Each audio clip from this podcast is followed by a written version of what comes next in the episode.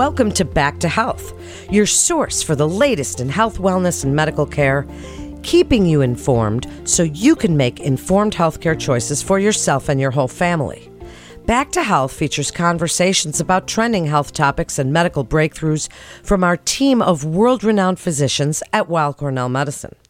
I'm Melanie Cole, and today we're addressing signs and symptoms of bone and joint discomfort, musculoskeletal pain, and the rehab treatment options available to patients at Weill Cornell Medicine. Joining me is Doctor Nasser Ayad. He's an assistant professor of clinical rehabilitation medicine at Weill Cornell Medical College. Doctor Ayad, it's a pleasure to have you with us today, and I love this topic because it's something that in my thirty-two years as an exercise physiologist, I have seen just so much. Bone and joint issues, musculoskeletal pain and discomfort.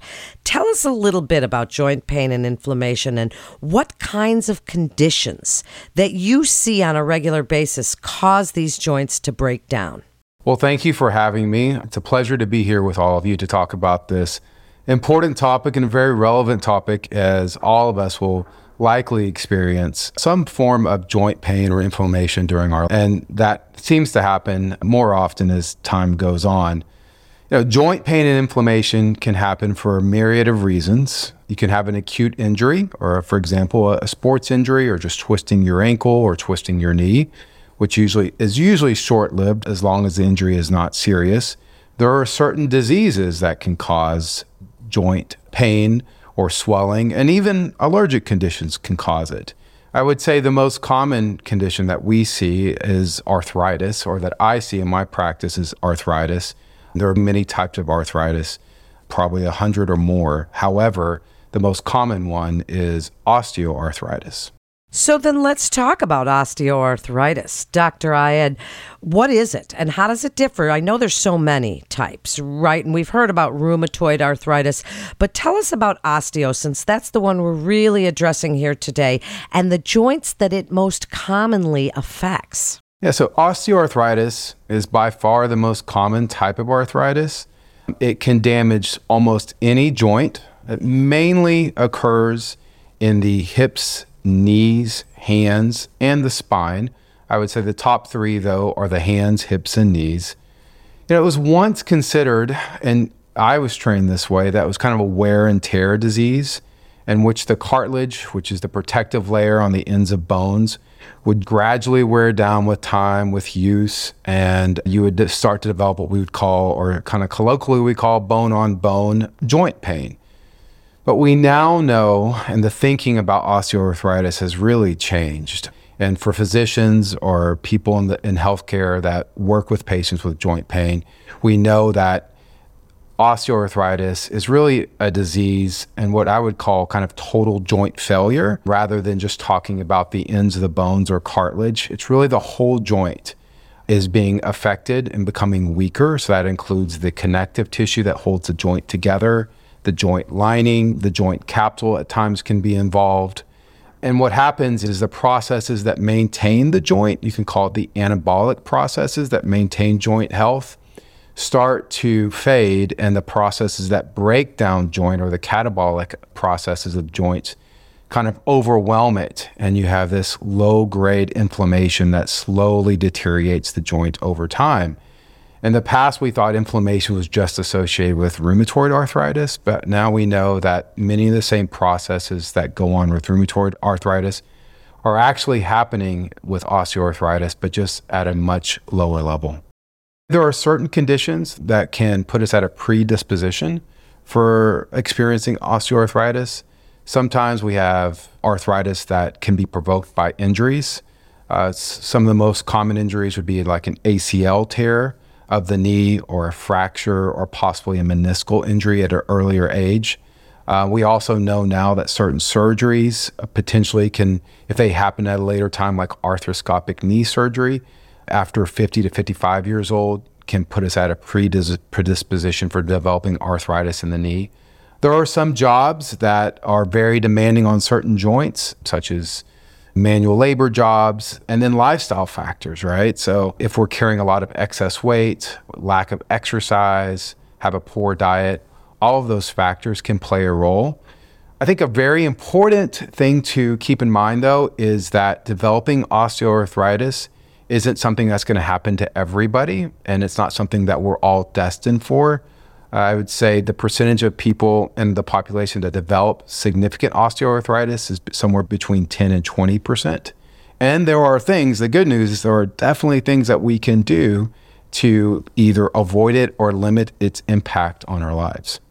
Well, then let's talk about that, because I think that's the biggest issue here is how it affects the quality of life of patients, whether it's their knees or their hips or their lower back or their shoulder, I mean, their elbow. And certainly we're seeing more of these types of injuries and chronic overuse injuries that are causing this decreased range of motion and pain in typing and text thumb. I mean, it's starting to affect so many different parts of our body, Doctor Ayad. So first line of defense, what are some of these approaches? What are we looking at as far as rehab or medication, ice, bracing? There's so many modalities out there today. There are, and there are, there's also a lot of noise about the different things that we can try. There are different types of injections we can try. So we, it's really important to try to filter out things that are effective uh, versus things that are people are just are trying to sell us. So I would say the first thing that we can do is motion is lotion, right? Motion is lotion throughout life. And the way to help prevent joint problems is by staying active. And when I look at, when I tell people that, they sometimes look at me surprised because uh, they've been told or they just naturally think that doing certain types of activities is going to increase their risk. And I'll give you an example. There's a large study out there that looked at runners, and it found that people that were moderate runners, somewhere between ten and fifteen miles a week, and some people will think that's not moderate running, that's a lot of running, but relative to people who run twenty to thirty miles a week, it's moderate level of activity, had a decreased incidence of developing knee arthritis compared to people who were sedentary, right? And that doesn't mean if you're not a runner, it doesn't mean you have to go start running tomorrow to decrease your chance of developing knee arthritis. But the key is to stay active, and even having the walking routine of thirty to forty-five minutes a day is going to decrease your chance of developing knee and joint problems down the line. Other things that we can do that are just natural choices for us are maintaining a healthy weight and limiting foods that stoke inflammation. Does that mean not enjoying your favorite, you know, f- foods out there? No, it just means having a balanced diet and making sure that the majority of your diet isn't made out of red meat or highly processed foods and sugars, and still incorporating things like berries and leafy greens and salmon, which are delicious as well, um, and choosing oils like olive oil instead of high saturated fats. All of these factors will limit the incidence or the chance that you'll develop joint pain, being your knees, your hips, your hands, your elbows. Uh, you also bring up a really good point. Like, our activities are changing a lot. People were working on farms fifty to one hundred years ago, and not so much anymore. Now we're working at computers, and sitting has had such an impact on our life.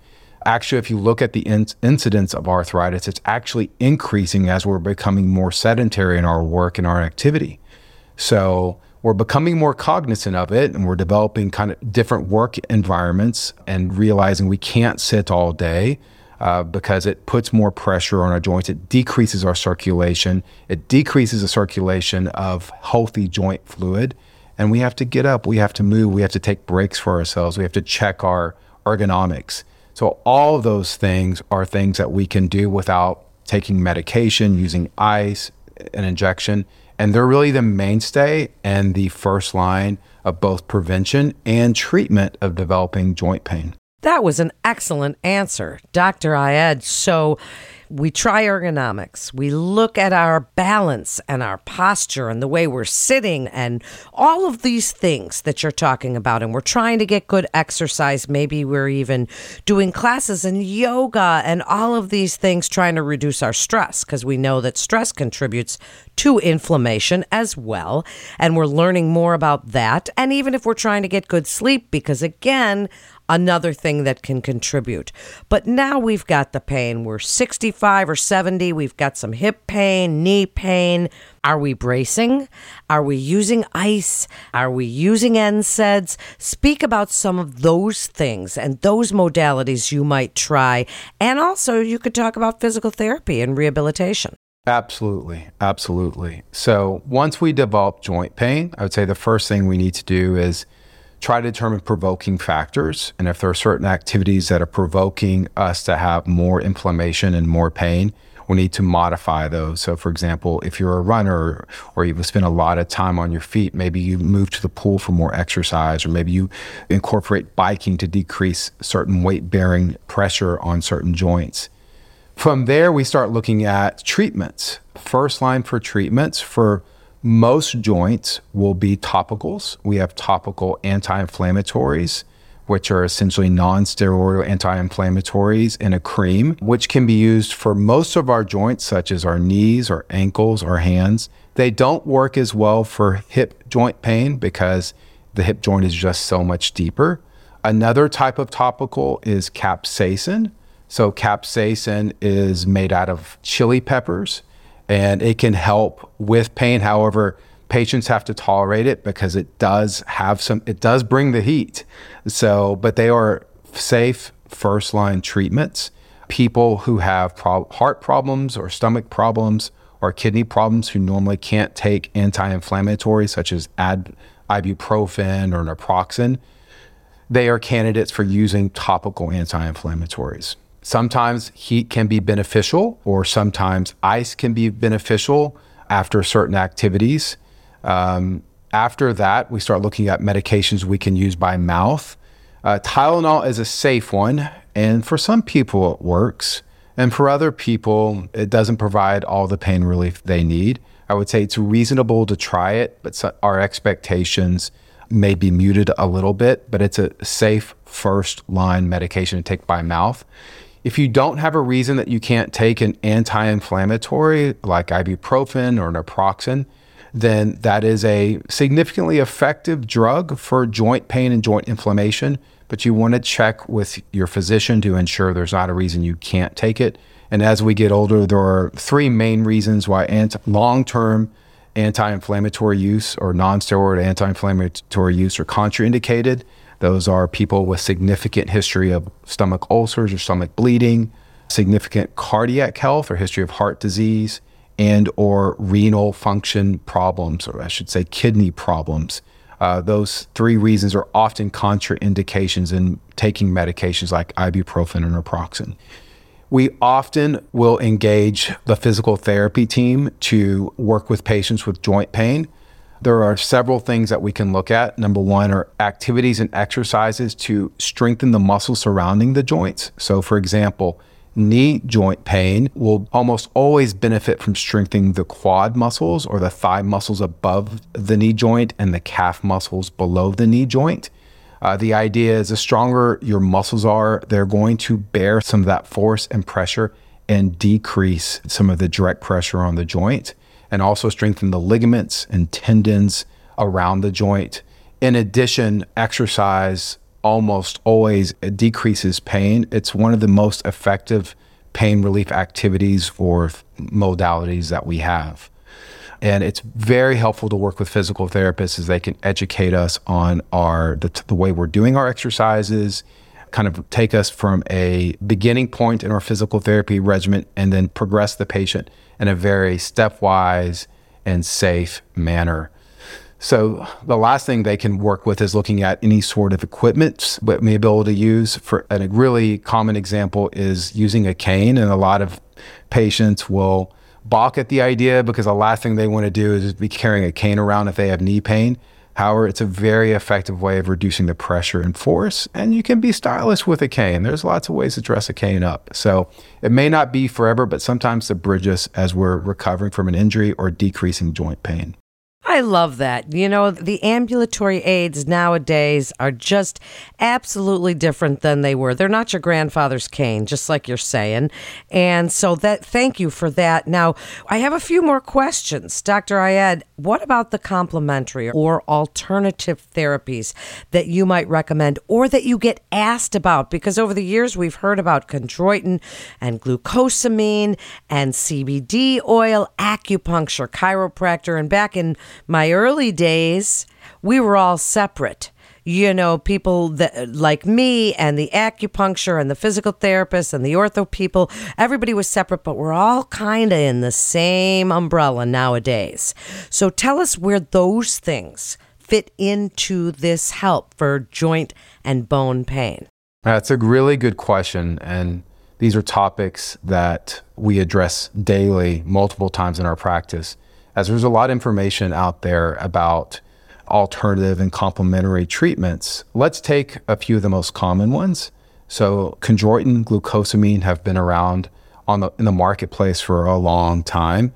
If you look at the studies associated with these supplements, uh, when they're non-industry or company sponsored, they're not very impressive. Now, are there people, are there patients of mine who have taken chondroitin or glucosamine and have had success? Yes. And so I don't necessarily recommend it on a regular basis or recommend them on a regular basis. However, I tell them the greatest adverse effect or complication will probably be on your wallet and not on you, as these sometimes can be expensive. So if it's something you want to try and you're willing to put the investment into it, it's probably not going to hurt you. Some other ones out there these days we also may hear quite a bit about are turmeric or turmeric, which is a spice that's very common in the South Asian and Eastern diets. And that's something that seems to have some evidence around possibly reducing inflammation as well as pain. However, the question is how much are you supposed to take and how often are you supposed to take? I don't think we know that yet. And it's definitely not a panacea, but something else you can try. There are some other alternative medications or alternative practices, I should say, that can be considered: yoga, Tai Chi. Out of all the alternative or complementary activities, I would say Tai Chi definitely has the best evidence on reducing joint pain. I think it's a combination of m- movement, balance, proprioception, and mind-body. So any of the mind-body practices are likely going to benefit you. From what we know, Tai Chi seems to have the greatest impact. Other practices are mindfulness practices. So that's most often known as meditation, but there's many, many forms of meditation. And the nice thing these days, there's a lot of different applications or ways we can leverage technology out there to help guide us through different meditations. And I think the key is just finding the one that's most effective for us or for the person as an individual, and then trying to do it as consistently as possible. And I think if you combine all of these things, then you will notice that the need for further intervention is limited. So then the question is, when do we need to have further intervention? If despite our best efforts with education, diet, complementary things such as vitamins, uh, trying turmeric, uh, engaging in mind-body practices, we do have other tools in our toolbox. And one of the things that, you know, I'm trained in, in in rehab medicine, but also as a you know, spine and sports physician, is we do injections. The most common one that I do for patients who have signs of inflammation in the joint it are steroid injections, uh, also known as glucocorticoid injections. Um, there's been some talk about how safe these are, but I'd say they've been used for many, many years. And they're very good at reducing pain and inflammation in the short term. However, the question is what happens over the long term. And generally, the pain usually comes back, but it does provide pain relief for weeks to months in the early to moderate stages of osteoarthritis. As the arthritis gets more severe, it, the effectiveness of those injections decreases. Wow, this is such an informative podcast. Doctor Ayad, as we get ready to wrap up, you've given us a lot to think about, and so many people suffer from bone and joint pain. And you've given us so many great bits of advice on ways to prevent and keep ourselves healthy. I'd like you to do that one last time for us as we wrap up with your best advice about behavioral and lifestyle things that we can do, whether we are living with one of the types of arthritis as of now, or whether we are hoping to prevent it, whether we are active for a job or whether we sit at a computer. Give us all of your best advice to help us stay as strong as possible when it comes to our bones and joints. I think the one point I want to leave all of you with is motion is lotion. The more we're able to stay active and engage in activities, exercise that we enjoy, the better off we'll be in terms of our overall health and our joint and bone health. You incorporate other activities as life progresses, such as Tai Chi, uh, water-based activities, and maintaining a healthy but delicious diet. Um, I think that's going to be the foundation of our overall health. And cross your fingers and wish her some good luck as well. And uh, keep a great attitude as best as we can. And I think that's going to be the foundation of our physical, mental, spiritual, and joint health. Thank you so much, Doctor Ayad. What a great educator you are. And I can hear the passion for your vocation in your voice. And thank you so much for joining us today and sharing your incredible expertise. And while Cornell Medicine continues to see our patients in person as well as through video visits, and you can be confident of the safety of your appointments at Weill Cornell Medicine. That concludes today's episode of Back to Health. We'd like to invite our audience to download, subscribe, rate, and review Back to Health on Apple Podcasts, Spotify, and Google Podcast. For more health tips, please visit weill cornell dot org and search podcasts. And parents, don't forget to check out our Kids HealthCast. I'm Melanie Cole.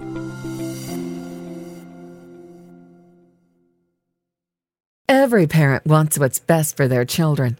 But in the age of the internet, it can be difficult to navigate what is actually fact-based or pure speculation. Cut through the noise with Kids HealthCast, featuring Weill Cornell Medicine's expert physicians and researchers discussing a wide range of health topics, providing information on the latest medical science. Finally, a podcast to help you make informed choices for your family's health and wellness. Subscribe wherever you listen to podcasts. Also, don't forget to rate us five stars. All information contained in this podcast is intended for informational and educational purposes. The information is not intended nor suited to be a replacement or substitute for professional medical treatment or for professional medical advice relative to a specific medical question or condition. We urge you to always seek the advice of your physician or medical professional with respect to your medical condition or questions. Weill Cornell Medicine makes no warranty, guarantee, or representation as to the accuracy or sufficiency of the information featured in this podcast, and any reliance on such information is done at your own risk. Participants may have consulting, equity, board membership, or other relationships with pharmaceutical, biotech, or device companies unrelated to their role in this podcast. No payments have been made by any company to endorse any treatments, devices, or procedures, and Weill Cornell Medicine does not endorse, approve, or recommend any product, service, or entity mentioned in this podcast. Opinions expressed in this podcast are those of the speaker and do not represent the perspectives of Weill Cornell Medicine as an institution.